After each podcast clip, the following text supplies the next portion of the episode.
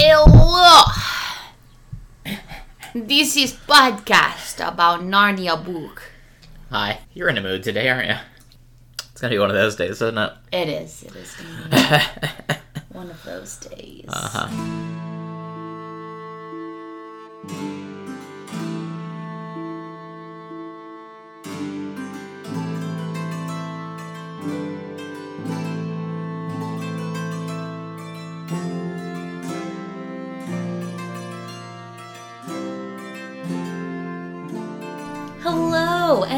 welcome to Chronically Narnia, the podcast in which my co host and I discuss the Chronicles of Narnia chapter by chapter. And today we are discussing chapter 11 of The Silver Chair.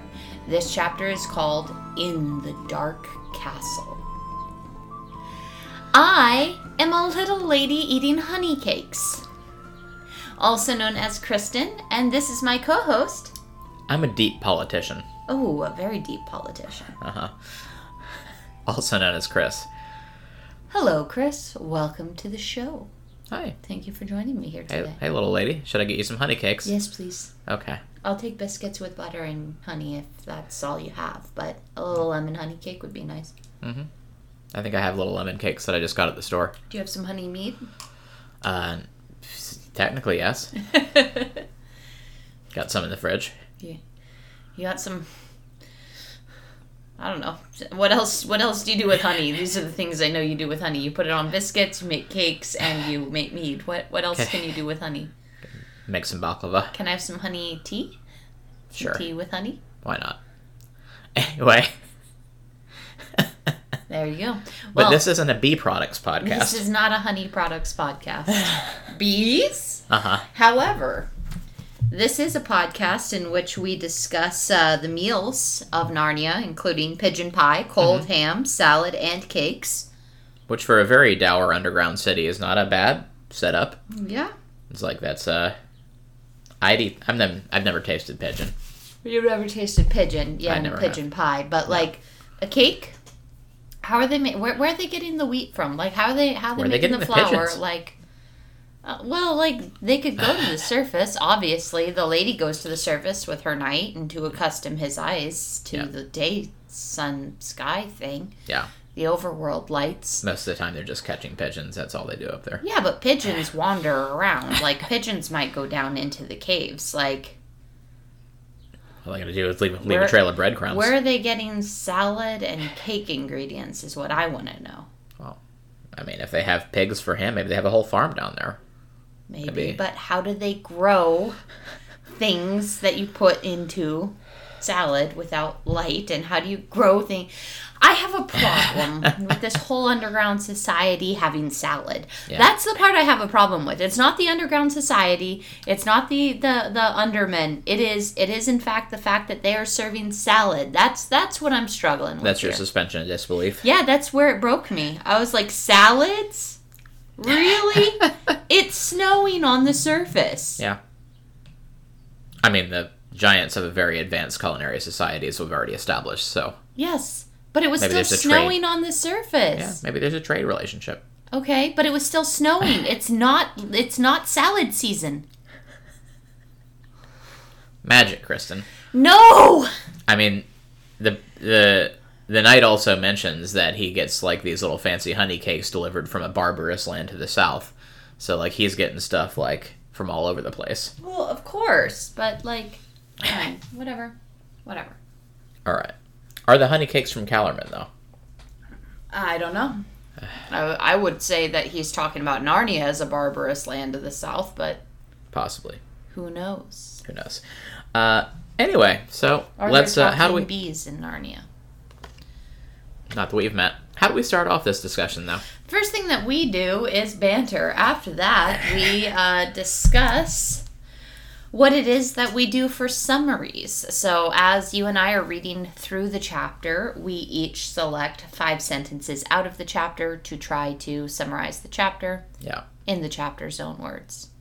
And so, in order to do that, we each read our little five sentence summary to you, the audience, the listeners This one was hard. the crowd of people clamoring to know what it is that we have to say about this book. thousands of people. All of them.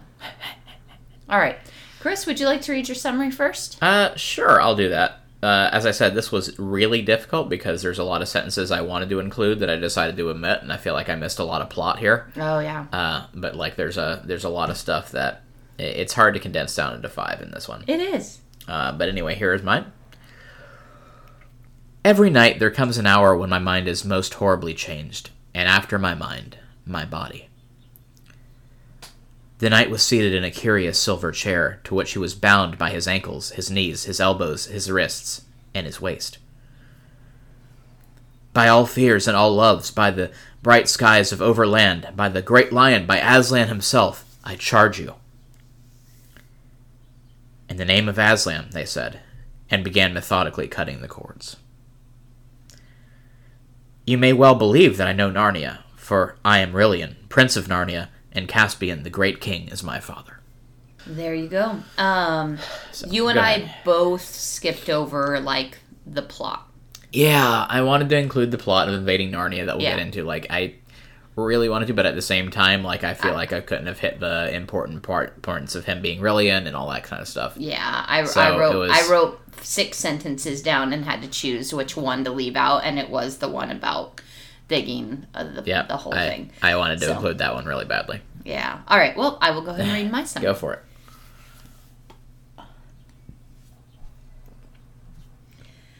Every night there comes an hour when my mind is most horribly changed, and after my mind, my body. Are we going back to watch the enchantment, or shall we stay here? said Scrub. By all fears and all loves, by the bright skies of Overland, by the great lion, by Aslan himself, I charge you. But as the silver but as the chair broke, there came from it a bright flash, a sound like small thunder, and for a moment, a loathsome smell. Ten years, said the prince, drawing his hand across his face as if to rub away the past. Oh, okay. So I think I included the chair as being broken, you included the chair as him being bound to it. Yeah. I included the 10 years, said the prince, as my introduction of him as the actual prince. There we go. Yeah. Well, you included the Prince Rilian, but we kind of hit all the same spots. We did. Um, Missed the invasion plot, though. but yes, I also wrote down then the thin roof of earth which still keeps me from my kingdom will be broken through, and with her to guide me and a thousand earthmen at my back, I shall ride forth in arms, fall suddenly on our enemies, slay their chief men, cast down their strong places, and doubtless be their crowned king within four and twenty hours.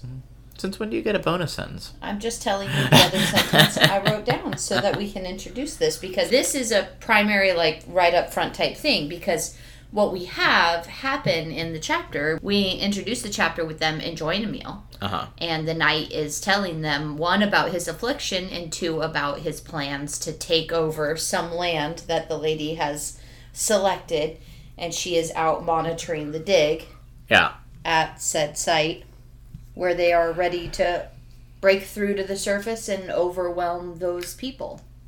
They are. It's a whole plot. Yes. It's an invasion. Now, do you believe that they're planning to invade Narnia proper? Um, I mean, probably since everybody always wants to invade Narnia, and it's like the the central. I don't know. It's the center of the world that everybody wants to control for some reason, Yeah. even though there's nothing particularly like interesting there except for talking animals. Well, I mean, they've got some rivers and some resources, obviously. Yeah, but so does other people. Like Archenland has resources, like whatever. Yeah, but they're up in the mountains. Yeah. They don't have coastal access the same as Narnia, and that coastal access is a commodity. Yeah. I guess so. So why does everybody want to control England? Because Narnia is England. Yep. Anywho, um, before we get into it, let's let's talk about the name of the book for a second. The silver chair. So, let's go back through uh, the Narnia series as we've read it so far. So we have uh, the first one we read was The Magician's Nephew, Yes. out of order, uh, which talks about Diggory and a main character of the book. yes, which So, which the title is his relationship to a secondary character. yes, It is, hi, here's the main character as presented in relationship to someone that is a secondary character. Yes. So there's a pli- primary plot driver, but a secondary character. Correct. Uh, then we have Who's line. not even a magician. really, though. You said you wanted to talk about them, I- not just well, run no, down a list. I, I just wanted. I wanted to run down a list. no, Sorry. okay, you said you want to talk about them. Well, Let's well, talk about them. I want to talk about this one. okay. Let me run down a list first, though. Uh huh. Then we have Lion the Witch and the Wardrobe, which we read next, uh, which kind of d- details the entire plot of the book. Best titled one in the series. Wrong order, That's, though. that's yeah. That's the whole It's The plot. Wardrobe, the Witch, and the Lion. Um, which one did we read next? It was was it Horse and His Boy that we did third? Horse and his boy. So again, The one about Bree. about Bree Yeah, and his the book boy. about Bree. yeah, And the main that, character. and that kid. Yeah, two main characters. The Uh, boy. Whatever his name was. Anyway, The boy with two names is boy- what he was. the boy with two names. You know, Cor, Prince Cor. Yeah. uh, and Bree, two main characters in the book through through the entire thing. Uh, then fourth, we did the fourth one, Prince Caspian. Prince Caspian. Yes, that one. Sorry, remember. Uh, again, main character. He's also a character in this book. He's got staying power. Yeah. Uh, and then he shows up in Voyage of the Dawn Treader, which again, very good title. Like talks about the voyage, and that's the entire plot of the book. Uh, We, we don't talk about those kind of things. but then this, and then we have the Silver Chair. yep. This is a book about um, finding a prince. It is. Um, and the title, we have the silver chair introduced in this chapter. We have a, two lines about it. It gets broken. There's a flash of magical energy, and that's it. Yep. It is a magical MacGuffin that exists in two lines of the book, and it's the book title. Yeah, in chapter 11. Why? I know, right? yeah, Why indeed? like it. I'm disappointed because, like, I going into this book for those listeners who aren't aware, I didn't know anything about the plot. Uh, I had no spoilers going into it, and so I genuinely didn't know what the deal with the silver chair was. I was assuming, yeah, it's an actual chair at some point, but I figured, hey, this is going to have some much greater impact on the entire book, and it's going to be a thing. It Rather does. than here- It's, an, it's a distinctly important plot moment. here's a throwaway plot device. I mean, this is as much this is as much and this is as important to the plot as you know, freaking Puddleglum's thimble full of giant liquor that he drinks from and gets drunk and then has the whole thing. Like, I think there's actually more written about that than there is about the silver chair. This could be called like, you know, the Chronicles of Narnia, Book Six, Puddleglum's thimble.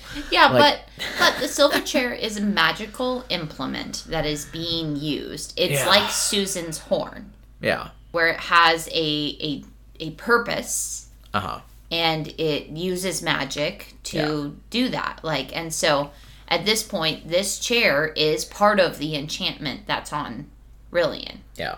We don't understand the full extent of that, but we know that when Rilian starts like the enchantment starts to wear off to where he starts to remember himself again, if he is locked in this chair, he can't escape from it and also will be put back under the enchantment and forget who he is. Correct.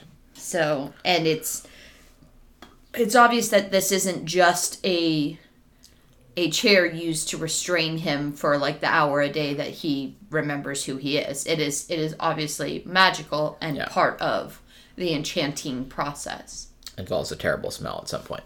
Yes. A lot of a lot of eggs in that chair. Yep. anyway, so we open up with a feast. We have dinner with uh, you know the the character that we learn is the prince of as we mentioned pigeon pies, cold ham, salad. Where's that coming from? Yep. Uh, we know where the cakes are coming from. They get them imported from barbarous land of the south. Apparently. Uh, and they enjoy this dinner, and the prince spells out their whole dastardly plot, and just in true supervillain fashion, just completely outlines everything that they're planning on. Well, he starts by talking about every night there comes an hour when- my mind, well, the one we both used. And I, do, I don't want to skip over the fact that everyone tells him that he turns into the likeness of a great serpent. Mm-hmm. Hungry, fierce, and deadly. They wouldn't lie to him. Well, regardless of whether or not they lie to him, as we're reading this as an audience member, we know that there's a serpent, Yeah. that the witch lady is a serpent, and that there's a serpent on the cover of multiple editions of the book, including yours, Yeah. that is attacking somebody who matches the knight's description. So, does he separate from himself and attack himself, Whoa. or what is the deal? Like, what is this serpent that he supposedly becomes? Is it entirely a lie being told to him, or is he actually going to become a snake if they don't release him because of the influence of the witch lady? Could be a secondary curse. Uh, I mean, like we haven't had it spelled out yet that the witch is the snake. Like it is very Yes, heavily have. implied. Jill said outright, and all of the owls agreed. Yeah. Jill said, "I think it's the same person," and the owl said, "We agree." That's that. that is as good as Lewis saying Aslan himself said it. Yeah. Like, it's yeah. That's that's the case. We both know it. Yeah. Uh, anyway, uh, apparently he changed this into a giant snake. They don't want to be around for that. But then they go into talking about uh, this whole plan that apparently The, queen knows by her art that he'll be freed from the enchantment once he is a king of a land in the overworld. Yep. And They- then the crown's on his head. They gotta make him king. Uh, and so the Earthmen are all set up, and they're digging out uh, uh, vast networks and caverns underground. Like they're almost broken through. Like they're right under the surface of this land that they're about to invade. Yep. Which we don't actually learn what that is. Like it might be Narnia. Like we don't know for sure. Yeah, but if it's a land to the south, Yeah. it has to be Narnia. Otherwise, they've dug all the way across Narnia to Archenland, and there's no reason for them to currently be at a castle under the Giants' territory. Yes. Here's my question, though, uh, and you know I have several questions in this chapter, but here's my main question here. It's like you had the question about where does the salad come from. This seems like a very, very convoluted plan. Like, let's say, let's just assume, baselessly speculate, that they're trying to take over Narnia. Like, they have the Earthmen digging out all these tunnels. Like, they have the army that's going to spring up from the ground, overtake Narnia, and then you know, Aurelian is becomes a puppet king, and the queen is behind him, and she's going to rule, and he's going to listen and do everything she says, etc., etc. Yeah. And that's the whole plan. It seems like a lot of steps to get to a place that we would have been at anyway. Like, leave Aurelian alone. He's going to become the king of Narnia. Why not approach him then and ensorcel him as your, like, gorgeous, like, witch lady self when he's already king? instead of going through this whole plan of oh i need an army of earthmen to come up and take over the nation like it just seems like It was an opportunity, I think. I Yeah. think that he came to the water enough times that she was able to get connected with him. uh-huh I think that the ensorceling took time. Yeah And I think that he would not have been so unprotected and left alone for so much time that she could get her claws into him once he's actually king. yeah No one would have let him go stand by the water for hours. yeah i'm just saying like she could have been like a visiting dignitary from another country and like this gorgeous young woman who like falls in love with him and like it just it's much easier to manipulate a man than this chapter is uh, making it out to be it's just wow. i'm, I'm just saying that Noted. like um, with that said, though, she's also a long liver. And long livers are known for patience in their plans and Yeah. having long term plans. apparently all right i mean She it- also needed Caspian to be gone because she killed Caspian's wife. yeah would anybody have known that though Also, this kid is part star. He is part Maybe. star. We don't know. Seems like he should have res- like a natural resistance to being enchanted or something. He should, right? He doesn't. Uh, what are his racial bonuses that he gets? Yeah, what is his one quarter starborn energy? Uh, you know. Anyway, they have this whole plan that's very convoluted, where the Earthmen are going to come up. They're going to take over Narnia. I Uh, don't think it's convoluted, and I don't think it's convoluted for a couple of reasons. We have uh, like borders and garrisons that are going to be completely passed and skipped over. Yeah. We got to the border of Narnia and the Giants' territory as the owl flies in one night. Yeah. As the owl flies one night, which means that once this army is at the edge of Narnian territory, if they're digging straight to Cair Paravel, like they can get there in in less than 12 hours of traveling.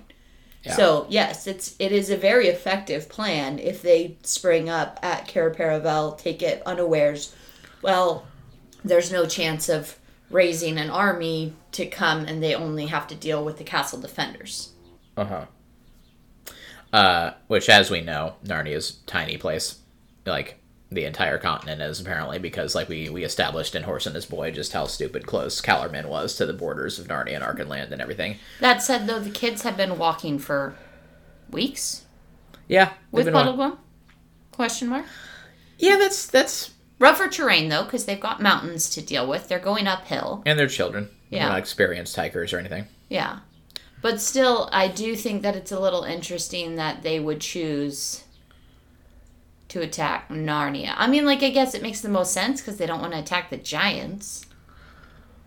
Um. Well, here's my question. Again, I, I keep saying it like I only have one. Yep. Here's another question. So, as we established, as you said, the queen is a long liver. Like she's got plans, Yeah. etc., etc. Do you think? What if this whole thing uh, about invading and taking Narnia is actually a second attempt? And what if she tried and failed before? We know that she has some sort of relationship with the giants. oh, What if- you think that this is a thousand year old plan? Uh huh. What if she tried with the giants before and failed? That's what the whole giant war thing was about, and why Peter had to go up north and fight him off at the border It's very because possible. she was trying to invade with the giants and it didn't work out. Very possible. And so she's been spending the last thousand years building up this army of Earthmen and digging out terrain in order to try again. Very, very possible. I like it. Uh huh. Um, what was her intention in killing the queen? I don't know. That's a good question. It's like isolating Rilian, I guess. Like giving him a reason to come out and, you know, spend time away from the castle. Do you think that it was him that she was after, or do you think she was after Caspian? Could have been after Caspian. Like, maybe. Maybe this was just like plan C. uh, anyway, so we detail this whole plan. And then the hour gets late, the dinner's over, and it is time for uh, the knight's transformation. Yep. And he bids them farewell, and he's just like, Yep, you gotta take off. Uh, I'm gonna be dreadfully dangerous, and you don't want to be around me. But he also says he doesn't want to be alone. Yeah. Unless maybe you do? Question mark. He's just playing hard to get here. Uh, and it's like, all right, all right. Well, I can't convince the Earthmen to leave you alone and not imprison you. However, you can go there, hide in that other room, and then wait till they're gone. Yeah. Because nobody's allowed. Nobody's allowed to be in the room with me when I go through this transformation. Except except for her lady the queen because she cares so much about his dignity. Yes. Um. Anyway, so they go and hide, and then they have a long debate about what to do. They have a vote basically. Uh huh. They basically just have a vote. I don't feel like it's a long debate where Why? they say, "Should we go back?" And Jill says no, and the other two say yes, and so they go back. Yep. And then they are just like, well, No We're all- matter what he says, we're all in agreement. we will not free him. Yep. And Jill says there's nothing in the world he could say or do that'll make me change my mind. Yep. We'll see how that long that lasts. Yep. Indeed. So they they discuss. They're gonna go back in, watch it happen. And they go back in and they see you know, and listen to the ravings of a madman. He starts in a low voice. Yes, he talks about enchantments and being buried alive and th these maggot men surrounding him. Let me out. Let me see the sun. And there used to be a pool, etc., etc. Uh, he talks about the enchanted chair. Um, talks about how they, you know, the whole rumor about him becoming a serpent is a complete lie. Hush, something's happening. Uh-huh. And then begs and implores them to let him go. Stand fast. Steady. Stand fast. Yep. And uh, they are standing fast. They don't give up on their word.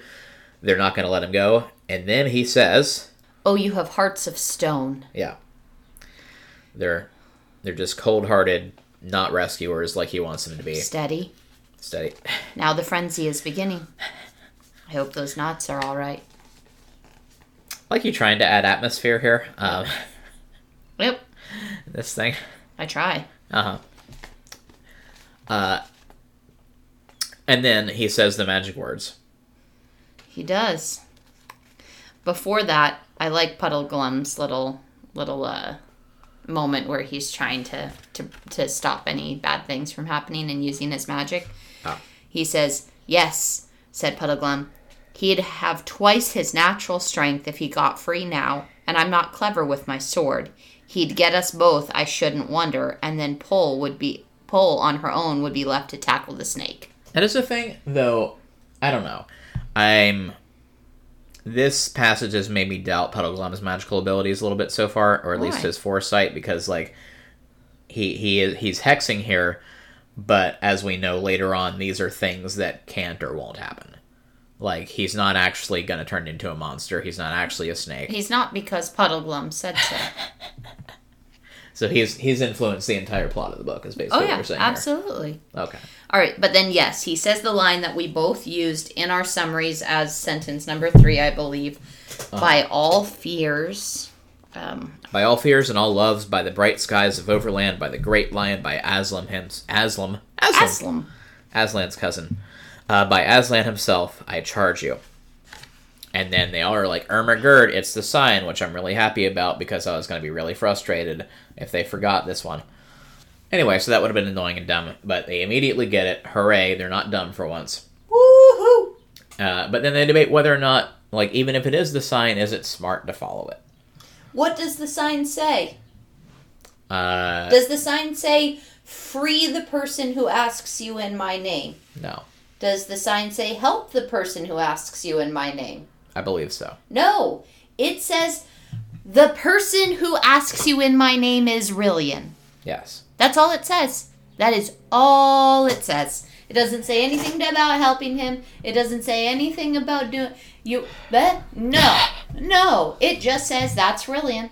I mean, their entire mission is to help him Yeah, yeah, yeah, and But- rescue him. But they keep talking about the sign as if the sign told them to let him go. It did not. The sign No. said, "The person you're looking for is the first person who will ask you something in my name."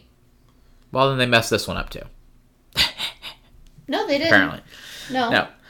Um, They just now all all that this sign means is that's Rilian. So Yeah. if they if they decide to help him, they're doing what they were tasked with, but it's but it's not following the sign. The, the sign was just here's who you're looking for. That's correct. But they keep talking about it like and and even Puddleglum says Aslan didn't tell Pole what would happen. He only told her what to do. Yeah. That fellow will be the death of us once he's up, I shouldn't wonder. But that doesn't let us off following the sign. The sign is not unlock him. Yeah.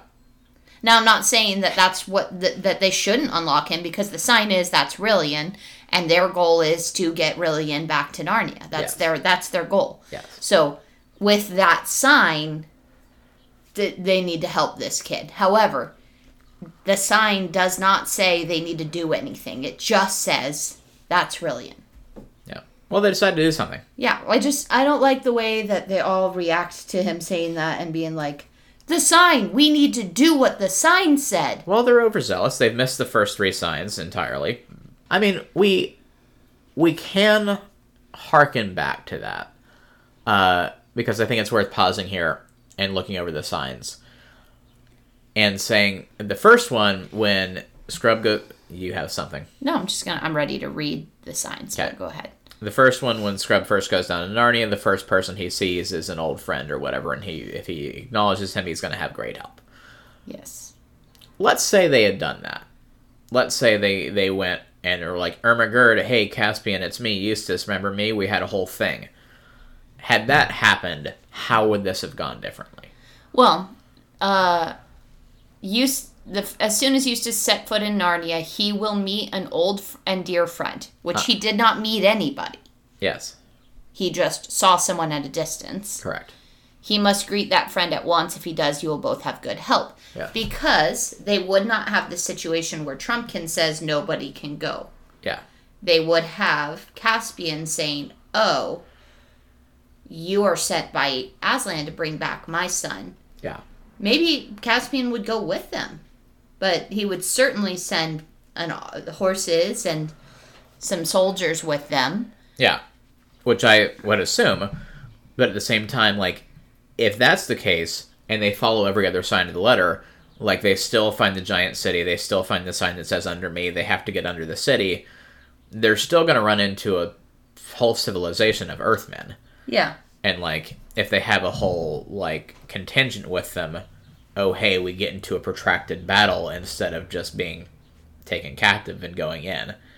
Possible. Like, I don't see it as being easier, I guess. okay. Like, unless they bring a, an army large enough to just, like, plow through the Earthman camp. I'm not going to argue with you because I've always seen them failing to get the first few signs as non plot important. Yeah. Like, there is only one chapter added to this book because they didn't follow one of the signs. Yeah, the chapter in Harfang. I mean, technically, they wouldn't have had the whole Parliament of Owls. They would have just headed off, and we Yeah. probably would have had some adventures along the way. And we wouldn't have Puddleglum with And us. they properly wouldn't, yeah, we wouldn't have Puddleglum. They properly wouldn't have ended up in, pro- they probably wouldn't have ended up in Harfang. Yeah. But the, you must journey out of Narnia to the north until you come to the city of the ancient giants, um, the city ruinous. You will find the writing on a stone in that ruined city, and you must go- do what the writing tells you. And the fourth sign, you will know the lost prince if you find him by this, that he will be the first person you have met in your travels who will ask you to do something in my name, in the name of Aslan. Now, it doesn't say you should do what he asks you, it just says he's the first person who's going to ask you to do something. Yeah, well. So they help him anyway. They have this. They do what he all, asks. all that to say, they do what he asks. Uh, they all say goodbye to each other first, being like, all right, well, he's obviously going to kill us, but we need to do it anyway because Aslan told us to. And they cut him free. And as soon as they cut him free, he immediately grabs his sword and falls upon the chair. It must have been a really good sword. Cuts right through the uh, the silver, though. Silver's really uh, soft and malleable. It is. It's not a good chair making material. No, it's an enchanted chair. Who knows? Uh, but the chair breaks. Uh, there's a bright flash, small thunder, terrible Bad smell. Yeah, apparently it was uh, under some sort of enchantment. It was a magic chair. It was a magic chair. Uh, I feel like we it's worth taking a brief moment, other than ranting about the title and how this chair doesn't mean anything uh, in the long run. To I don't know. I think it's interesting. It's an interesting reversal of tropes, I suppose, where in a lot of fiction, like silver is kind of a bane of monsters, or like, hey, you have to use silver to kill a werewolf, or like there's various things that are like allergic to silver. Uh, and it's like this, uh, not necessarily holy thing, but But it represents protection a purity and repre- protection. yes, represents that. Uh, and here we have this uh, narrative being woven that in order to prevent the prince from turning into a monster, he has to be strapped to this silver chair, which kind of goes along with the folklore. But in reality, the silver itself is the thing that is enchanting him. Yes. So it's a little bit of a of a turnabout. Yeah, I like that. Yeah. Uh, anyway, so the chair is broken, and then his mind starts coming back to him. Yes, and he recognizes a marshwiggle, Uh, and he a true Narnian marshwiggle. true Narnian Marshall, uh, but he does use say this really cool line of uh, "Lie there, vile engine of sorcery." Yes. yes, I wrote that one down. That's a uh, it's a great album title, "Vile Engine of Sorcery," for like a wizard themed metal band or something. Yep. Um, I love me a wizard themed metal band. yeah. Anyway, so he recognizes uh, the Marshwiggle. He introduces himself as Rilian Ermagerd. Hey, it's Rilian. We never saw that coming. D- You didn't. Certainly not. Never. Uh, and uh, introduces himself, and they introduce themselves as the rescuers. Eustace is like, "Yeah, hey, I went on adventures with your dad a long time ago. That Except was that cool." he doesn't, and that bothered me. It, it, it, he phrases it wrong. He says, "I'm Eustace, who sailed with him to the island of Ramandu." Who's him? Read the read the last dialogue line before that. We were sent by Aslan himself from beyond the world's end to seek your highness. I'm Eustace, who sailed with him to the island of Ramandu. Uh, he sailed with Aslan, is what he just said. Yeah, that's. He met Aslan once. Yeah, I guess that's. And then had some barbecued fish that the sheep Aslan did. Yeah, I guess that is a weird phrasing. Uh, anyway, and they tell him that his father is probably, possibly alive, but he's really old and he sailed off into wherever Really Uh, old? What? because it's been he's been down here for ten years apparently. Yep. Ten years just biding his time with the queen, long liver that she is. Uh, and then he he takes this really well, and kind of immediately recovers and is just like, all right, we need to get out. They're coming. Uh, and Follow then that's my where lead. yep, and that's where the chapter ends. He basically just says, "Follow my lead. Yeah, We're gonna surprise them." indeed. And that's it. Yep, that is the end of the chapter. Yeah. So we we learn the entire plot of the book so far. Yes. Uh, we learn what's actually been going on. Like he's been the knight. Like when they've going out, he has to cover his face and not speak to anyone lest anybody recognize him. Which, from what she said to him, is because it will hinder his breaking of the Oh, enchantment. of course. Yeah. Yes, of course. Uh-huh. Also, it's to keep his eyes used to the overworld. Yeah. Because if she's gonna go take over the overworld, He can't be stumbling around blind up there. He that wouldn't do any good. That would do no good. Uh, all right. Anything you think we didn't touch on, or we need to spend more time on talking about? Eustace kind of said he sailed with Aslan. Yeah. Oh, I I mentioned a line earlier, and it's just one of those things I like to point out in all of the books because of the history of magic in the story as we've read them. Uh huh. The use of the phrase "hearts of stone," um, and the fact that we have talked about the White Witch turning people to stone Mm-hmm. and that this enchantment of the silver chair on Rilian has led him to turn their hearts to stone. Mhm. So that when he asks for help as Rilian, they won't help him Yes. because the enchantment has turned their hearts to stone. Mhm. So, Yeah. A lot of stone imagery. yeah, just throughout the series in, as a whole. Do we do we still think that the uh, the Green Lady is somehow the White Witch? I don't know if she is the White Witch, but I think that she's related to the White Witch somehow. You know, maybe there's a whole like, maybe there's like seven or eight of them, and they all have different colors. Like, My there's a White Witch. There's a Green Lady. That said, though, is was this book written first or was Magician's Nephew written first? Uh, Because I'm pretty sure Magician's Nephew was written after this. I'm pretty sure Magician's Nephew was the sixth book. Yes. So, in publishing order, we have the the Pevensie storyline. Lion, the Witch, and the Wardrobe, Prince Caspian, Voyage of the Dawn Treader, and Silver Chair. I consider part of the Pevensie storyline because it has Scrub in it. yeah. Um, and then we had The Horse and His Boy, Magician's Nephew, and The Last Battle written. Okay. So, yes, The Magician's Nephew was written sixth in publication order. With that said, we have The White Witch, then we have the Telmarines, then we have Traveling Over the Seas and the Star People, then we have The Silver Chair with the Green Witch lady, then we have The Horse and His Boy with Archenland, then we have The Magician's Nephew rewriting the history of the White Witch. Yeah. and then we have the last battle.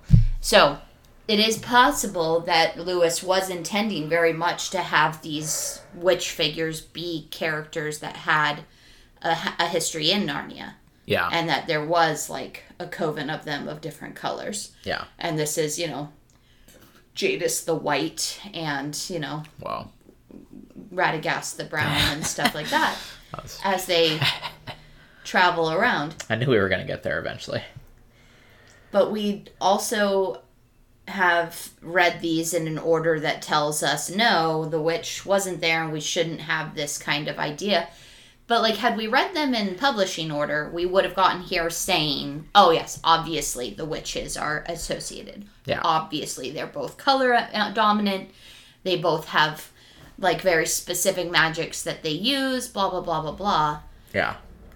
they both are summoning up from the earth help like the black dwarves and the earthmen and all of this Yeah. So we have this very specific imagery that that would obviously connect them and then we would get to the magician's nephew read that book and be like all right so this is how jadis got there what's the deal with the green one Yeah. it would have been a very different moment reverse deal so i don't i, I don't know Yeah. It's it's unrealized potential, I guess, or yeah, I don't know. You, the magician's nephew just realized it. it- The magician's nephew just ruined everything. yeah Just uh, retconned it, and for whatever reason, Lewis was just like, "Nope, this universe I'm building doesn't make any sense. We need to uh, restart it from the ground up." yeah i don't know Cool. Well, should we move on to our next segment, Kristen? sure All right. What do we do there? In our next segment, we uh, read the summaries that we, not summaries, we read the rewrites that we created from the chapter. They're summaries of our own stories, though. They are summaries of our own stories. So, what we do is, as we are reading the chapter, not only do we select five sentences for our summaries, we also select five sentences for our rewrite, where we try to tell a new story with this sentences that came out of the chapter as it was written. yes. This is a creative exercise on our part, but sometimes it does help us discover something else about the themes or our just general impressions of the content of the chapter hmm. and allows us to read something more into the chapter than we originally would have. All of that said, I believe I will read my rewrite first because you did your summary first. Sounds good. Here we go. What? he cried, turning to Puddleglum. Is he yet alive? He walked resolutely to the door and flung it wide open. The instant the prisoner was free, he crossed the room in a single bound, seized his own sw- sword, which had been taken from him and laid on the table, and drew it. Lie there, vile engine of sorcery, he said, lest your mistress should ever use you for another victim. Nice. Uh, I wanted to use that line too. I didn't. It's a good line.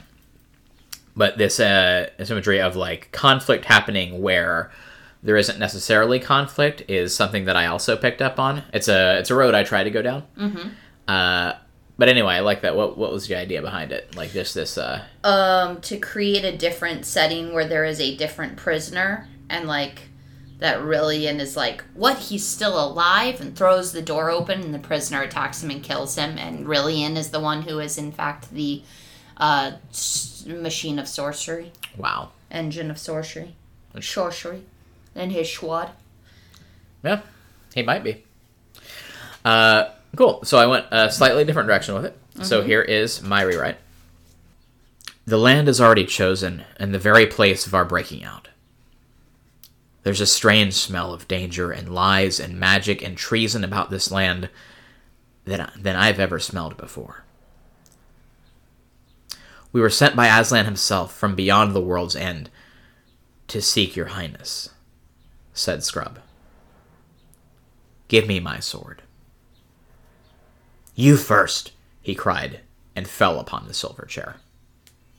Hmm.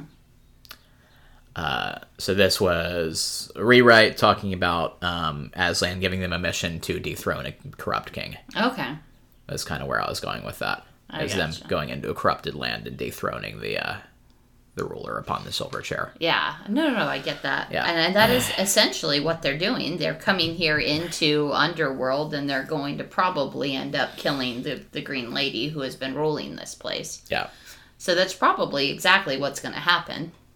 yeah. But that's but that's for baseless speculation, Kristen. Isn't it just? Uh, so in our next segment that we go into, as I mentioned earlier in the episode, I've never read this book. I don't know what's going to happen plot wise or anything like that. And so what I like to do is baselessly speculate and see where the book is trying to take us. What I think. I still don't know why we titled it that. I don't know. um, so anywho, uh, also I think we we forgot to introduce our previous segment as Narnia Chopped and Screwed, which is what it's called. Did we forget though? Did we? Did we forget? Uh, yeah. anyway, so based on speculation, we are winding up the plot. Uh, we've tied up a lot of loose ends here. We figured out that Rilian is uh, the Black Knight. Obviously, he's been ensorcelled. We knew that. Uh, we got to go take out the Green Lady and escape. The possible plot lines the book can keep going in uh, are definitely narrowing down, and I feel like there's not a lot of interesting stuff I can speculate about Yeah. because that's, I mean, oh hey, yeah, they're gonna go confront the Green Lady, who's obviously the Snake, and there's a cover of somebody who's probably really in taking on the Snake, and he, this is the monster he set out to defeat ten years ago, and she's gonna get killed, and they're all gonna go back and live happily ever after, whatever. Yes, but Um, there's also now an added plot element of them having to protect probably Narnia from Yes. invasion. Yes. How do they deal with the Earthmen? That's a question uh, that I'm not prepared to answer because I went to a different direction entirely. I haven't done this in a while where I stepped outside of the bounds of the book uh, itself. Okay. But you got to follow me here because I'm about to blow your mind, but it's going to be a little journey that we go on. I'm ready. You're ready. I'm packed. So you're familiar. Uh, I'm assuming I don't know if you've ever you've ever watched it this way, but the whole idea that you can watch Wizard of Oz synced up to Pink Floyd's Dark Side of the Moon, and like the the I told you to I told you to hang out with me here. So you can watch Wizard of Oz while playing Dark Side of the Moon if you like start the record at the exact same time like the MGM logo shows up, the entire movie syncs up with the record. Like you've heard of this idea at least. No, I haven't. Okay, this is a well-known thing. Okay. Um, but it's like all the songs, like a lot of the the story elements and like the lyrics sync up really, really well with things that happen in the film. Okay. And a lot of people think it was very much intentional on Pink Floyd's part that they did it to go along with the movie. Okay. Um, anyway, I think I think I found the song for this book. Okay. Now, All right. just a song, but I think once I really get into my evidence and my thesis here, you won't be able to deny that there's something here. Okay. Okay. we have to go into a bit, a bit of background first. Uh, I love I love an idea that needs this much. it, it, it needs this much explanation because I'm really trying to pad out this segment.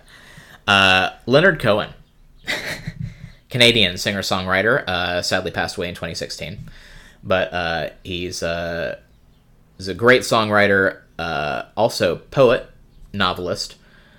He did not actually begin his professional music career until the age of 33. Uh, before that, uh, he dabbled in a few creative projects. He was uh, mainly a poet, published poet, uh, published novelist as well. He wrote a few different books. Uh, and fun fact about Leonard Cohen is that he was born in 1933, and he really started getting into the creative side of things as far as like publishing uh, post college in his kind of mid 20s which was around the mid 50s and the time that all of the Narnia books were being released. So, that's point number one. Uh, point number two is that he had a couple of children, uh, kind of much later in life, where his two children were born in 1972 and 1974. That was about 10 years or so before he released the song that he is best known for and which made him famous, which was Hallelujah. Mm-hmm. Around, uh, he released that in 1984, around the time that uh, his children would have been between 8 and 10. Okay. And my thesis is he had an appreciation for the Narnia novels because he was getting into writing at about the same time that they originally got published. When he had children, obviously read them to him, uh, read them to his kids as bedtime stories, etc., etc. And this idea, for some reason, of this book stuck in his head, and most of the lyrics of Hallelujah were actually based somewhat on the plot of this novel. So, let's go through the lyrics of Hallelujah really quick. Okay. um, because because I feel like there's something here for sure. I heard there was a secret chord that David played and it pleased the Lord. Yes, That is But is you don't really care for music, do you? that's how it starts. And I'll admit, the first verse doesn't really do a lot to support the plot. Like we can we can make all kinds of weird connections between like, oh hey, yeah, you know, there's there's I heard there was a secret place that Eustace said we could go to if we put our hands toward the east Yeah. and asked Aslan yeah to take us yeah there. like the first verse, whatever. Um, but it's really the second verse that we really get into this. So your faith was strong, but you needed proof. You saw her bathing on the roof. her beauty and the moonlight overthrew you.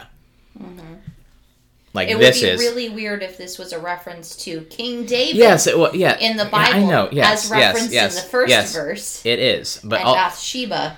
yes, yes, but also, Rilian first sees this beautiful lady down by the pond, like this reflective pool. Can you know basically Yeah, sees yeah. her bathing, like Maybe. gets entranced by her beauty, etc., etc. Okay. She tied you to a kitchen chair.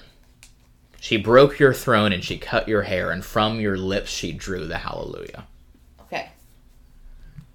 Literally, Tied you to a silver chair. Yes. He literally gets tied to a, a, a chair. She broke his throne, like she removes him from power and his rightful spot as being the heir to Prince Caspian. Like she basically ensorcels him, and like she he is becoming her puppet, and basically repeating, you know, whatever it is that she wants him to say. Okay. Like she's drawing the hallelujah. She's drawing the words from his lips. uh, next verse. Well, maybe there's a God above. As for me, all I've ever learned from love is how to shoot somebody who outdrew you. But it's not a crime that, you've here, that, you're, that you're here tonight. It's not some pilgrim who claims to have seen the light. No, it's a cold and it's a very broken hallelujah. And I feel like this verse kind of speaks to the atmosphere of them finding him here in this very cold and broken place uh, you know, it's not a crime that you're here tonight. Like the the the mole men under the earth very much want to imprison you, and they barely tolerate your presence. But like, no, this is not a crime. You're here to rescue me. This is the right thing to do. Mm-hmm. You know, all I've ever learned from love is how to shoot somebody who, who outdrew you. Like, obviously, the the witch has had the drop on him, like ensorcelled him, got him under her spell. But in doing that, like she's also set in motion events that will let him overcome her. Yeah. Okay. Uh, next verse. Well, people, I've been here before. I know this room and I've walked this floor. You see, I used to live alone before I knew ya.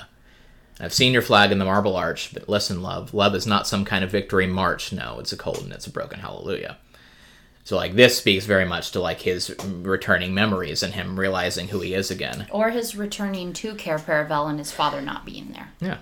Yeah. He, you know, saying, I used to live alone before I knew you. Like, he's been very alone in this space before, like, they've had, like, Scrub and Jill and Puddleglum show up to rescue him. Mm-hmm. And, like, also could be talking about him going back and reclaiming his throne and reclaiming Cair Paravel, which stands empty now. Because his father's gone. Uh, next verse, again. There was a time you let me know what's really going on below. But now you never show it to me, do you? Like, what's really going on below? This is the unfolding of the plot in the Underdark and, like, the Earthmen, and, you know, him revealing this plot to the people that can possibly help in stopping it, etc., etc. And I remember when I moved in you and the holy dove she was moving to, and every single breath we drew was hallelujah. Uh, this is another one that it, it, it's hard to fit this line in particularly, uh, though though the holy dove of the Holy Spirit obviously can be the movement of Aslan and how like this is all ordained and like he's showing up here to make this uh, happen right. Uh, and normally, that is in most covers and the radio play of the song. That's the last verse uh, of the song that plays. So we can stop there. However, in the original Leonard Cohen version, there is another verse that I think is fun to include. Now, I've done my best. I know it wasn't much. I couldn't feel, so I tried to touch. I've told the truth. I didn't come here to London just to fool you. So this is coming from, I think, Aslan's perspective. I don't know. I think that's they- coming from his perspective of having to explain to everybody back in Cair Paravel that he is not enchanted anymore. Mhm. He is not coming back to Cair Paravel because we all know that Narnia is England. Cair Paravel would be London. He's not coming back be. to Cair Paravel to fool the people. Okay, okay. He's not enchanted. He's not. He's not coming back under the the Green Lady anymore. That's true. That's that's a solid idea. I didn't think of it that angle. Like mm-hmm. you're you're outdoing me on my own stupid theories here. I usually do. not. You do. And then last last verse of the song, And even though it all went wrong, I'll stand right here before the Lord of Song with nothing, nothing on my tongue but hallelujah. Like, even though all of my plans failed, like I got in prison for 10 years, like I nearly lost everything, I'll stand here before Aslan, you know, and I've come back to him. Okay. So, yes, I know the song is very referential to the story of David. Mm-hmm. And, like, in a very roundabout way, yes, it makes sense to be like, oh, yeah, this is also the story of David told, you know, in a children's that fantasy really setting. is David. Yes, that really is David. King David coming back. He's Yeah. he's ruddy and blonde and off to save the world. Yeah. Tell me I'm not wrong about there being some interesting parallels in the song. I mean, there's interesting parallels in The Man in the Iron Mask, too, where somebody is locked away and their face is hidden from the world Yeah. because of their potential to destabilize a government. Yeah. Like, and that that that one involves the Three Musketeers from the Three Musketeers getting back together and going to save the kingdom in France. Like. So what you're saying is there's nothing new under the sun and like all these stories are the same. I'm saying that if you're going to draw literary parallels, make Mm-hmm. this a literary parallel to David, and you can reference Cohen, but like, despite all of that, like, if you want to talk about this book as an allegory or an analogy or an illusion, Uh-huh.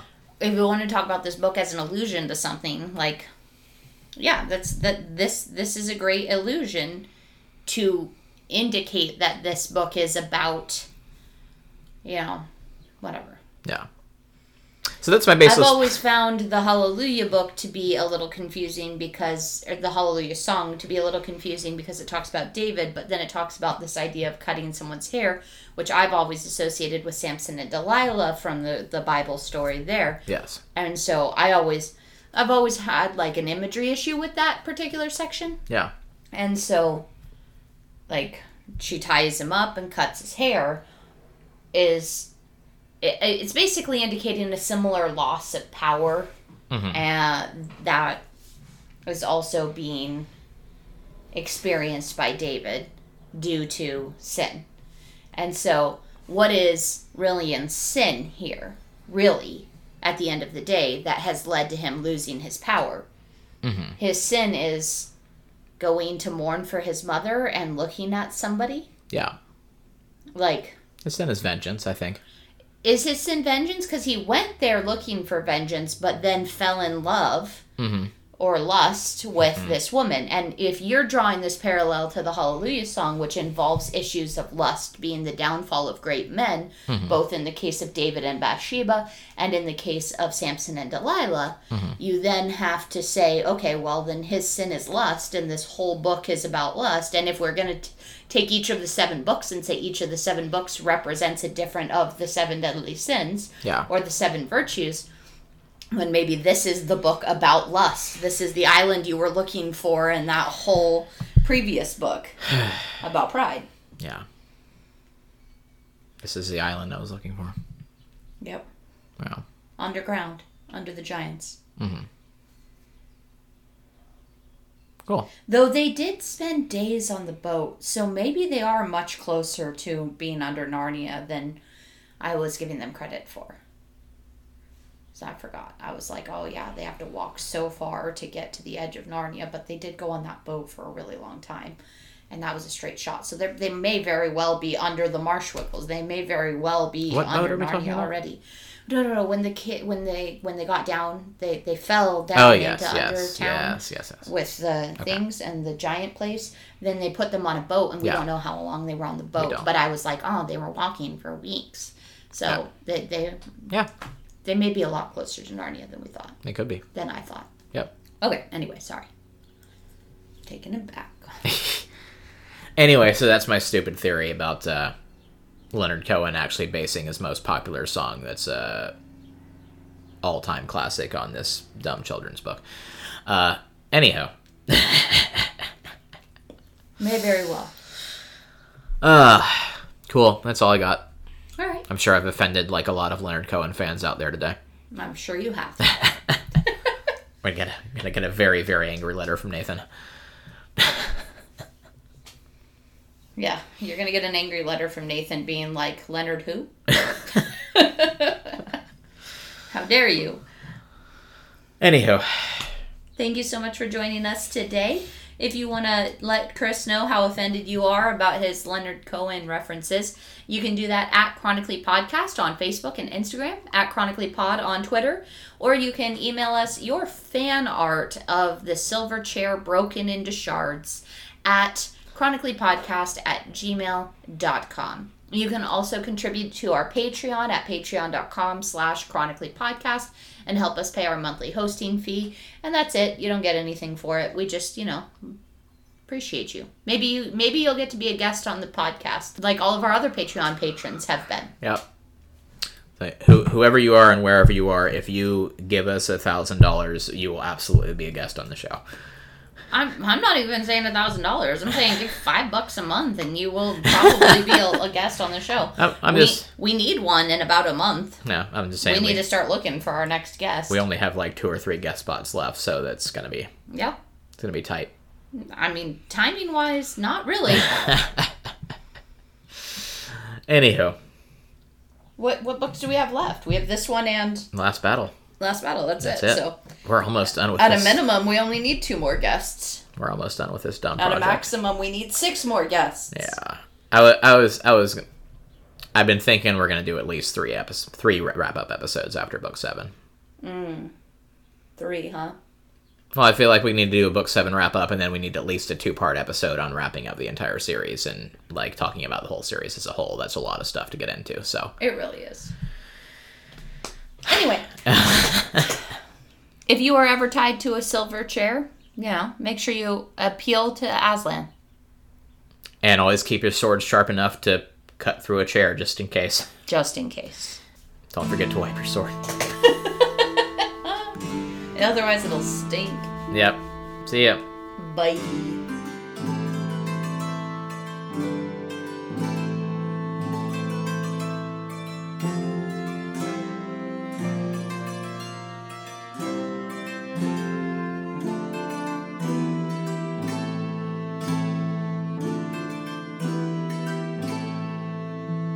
Properly wouldn't, yeah, we wouldn't have Puddleglum. They properly wouldn't have ended up in, pro- they probably Okay, but it was still snowing. It's not it's not salad season. Magic, Kristen. No! Hey, hey, little lady. Should I get you some honey cakes? Yes, please. Okay. But Well- this isn't a bee products podcast. This is not a honey products podcast. Bees? By Aslam hims Aslam Aslam Aslam. Aslan's cousin. Hello. Engine of sorcery. Sorcery. And his schwad. It's much easier to manipulate a man than this chapter is uh, making it out to be. it's just wow. I'm I'm just saying that Noted. like every night there comes an hour where my mind is not horrible. Let's start that again. Every night there comes an hour where my mind is most When horrible. God. Okay, coming back. I'd say that I need to sit down with a computer and a keyboard and type all these, so like there is no question about what I'm writing. Might might be valuable. Okay, here is my summary